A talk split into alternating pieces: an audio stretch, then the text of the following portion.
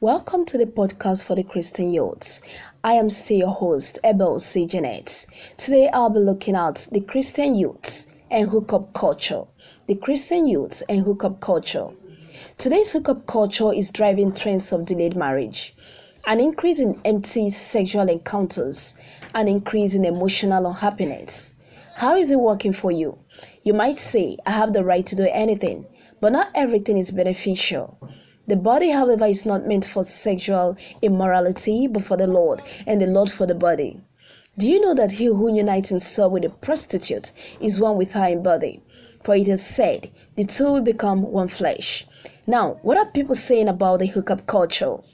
Some say it is to express intimacy between the two people who love each other. Others say hookup is to reproduce or to have children. Some say it is to unite a man and a woman in marriage, and some say it is to connect with another person in an enjoyable way. To compound the issue, science is uncovering new evidence of a profound interconnection between body and person. There is a significant role played by two hormones released during sexual intercourse.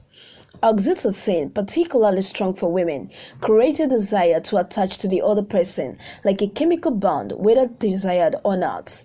Vasopressin, structurally similar to oxytocin with similar effects, is the main neurochemical responsible for the male response in intimate sexual contact and stimulate bonding with a woman and with offspring.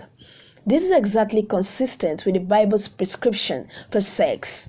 Now, what is the biblical prescription for sex? The Bible establishes marriage between a man and a woman as the basis of human familial relationships and reproduction. Regardless what secular scholars may say, marriage is a God created construct. It is not a man made idea. Therefore, a man leaves his mother and father and is united with his wife, and they become one flesh.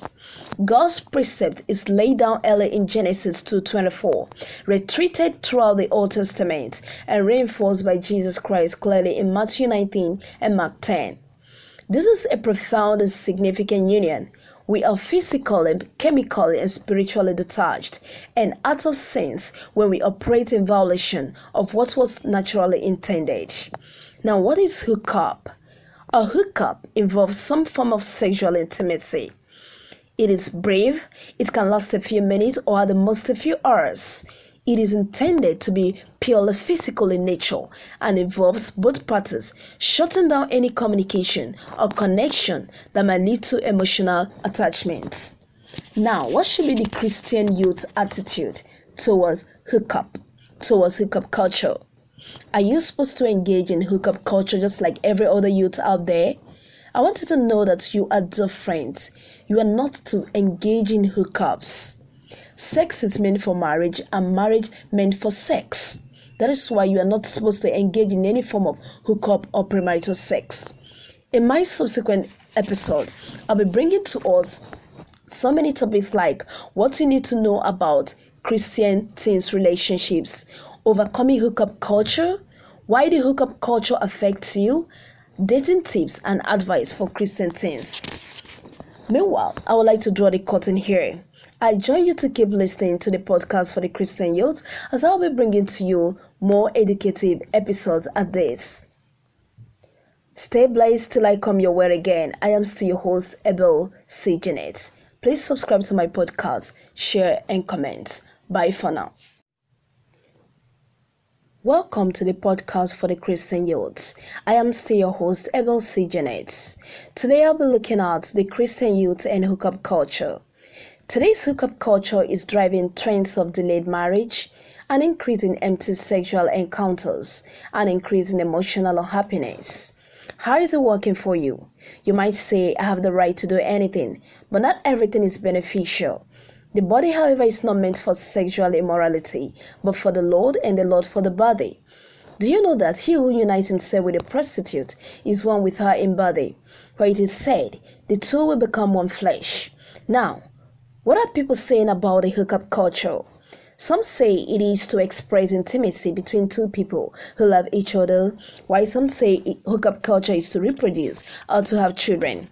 Others say it is to unite a man and a woman in marriage, while some say it is to connect with another person in an enjoyable way. To compound the issue, science is uncovering new evidence of a profound interconnection between body and person. There is a significant role played by two hormones released during sexual intercourse. Oxytocin, particularly strong for women, creates a desire to attach to the other person, like a chemical bond, whether desired or not. Vasopressin, structurally similar to oxytocin with similar effects, is the main neurochemical responsible for the male response in intimate sexual contact and stimulate bonding with a woman and with offspring. This is exactly consistent with the Bible's prescription for sex. Now, what is the biblical prescription for sex? The Bible establishes marriage between a man and a woman as the basis of human familial relationships and reproduction. Regardless what secular scholars may say, marriage is a God created construct. It is not a man made idea. Therefore, a man leaves his mother and father and is united with his wife, and they become one flesh. God's precept is laid down early in Genesis 2:24, retreated throughout the Old Testament, and reinforced by Jesus Christ clearly in Matthew 19 and Mark 10. This is a profound and significant union. We are physically, chemically, and spiritually detached and out of sync when we operate in violation of what was naturally intended. Now, what is hookup? A hookup involves some form of sexual intimacy. It is brief, it can last a few minutes or at the most a few hours. It is intended to be purely physical in nature and involves both parties, shutting down any communication or connection that may lead to emotional attachment. Now, as a Christian youth, what should be your attitude towards hookup? Do you also follow the trend? Do you move as people are moving? You are different. You are the light of the world. You are a city set on a hill that cannot be hidden. Therefore, you don't follow the trend. Sex is meant for marriage and marriage meant for sex. It is not to be done before marriage. I would like to draw the curtain here, but before I do so, I would like to remind you to subsequent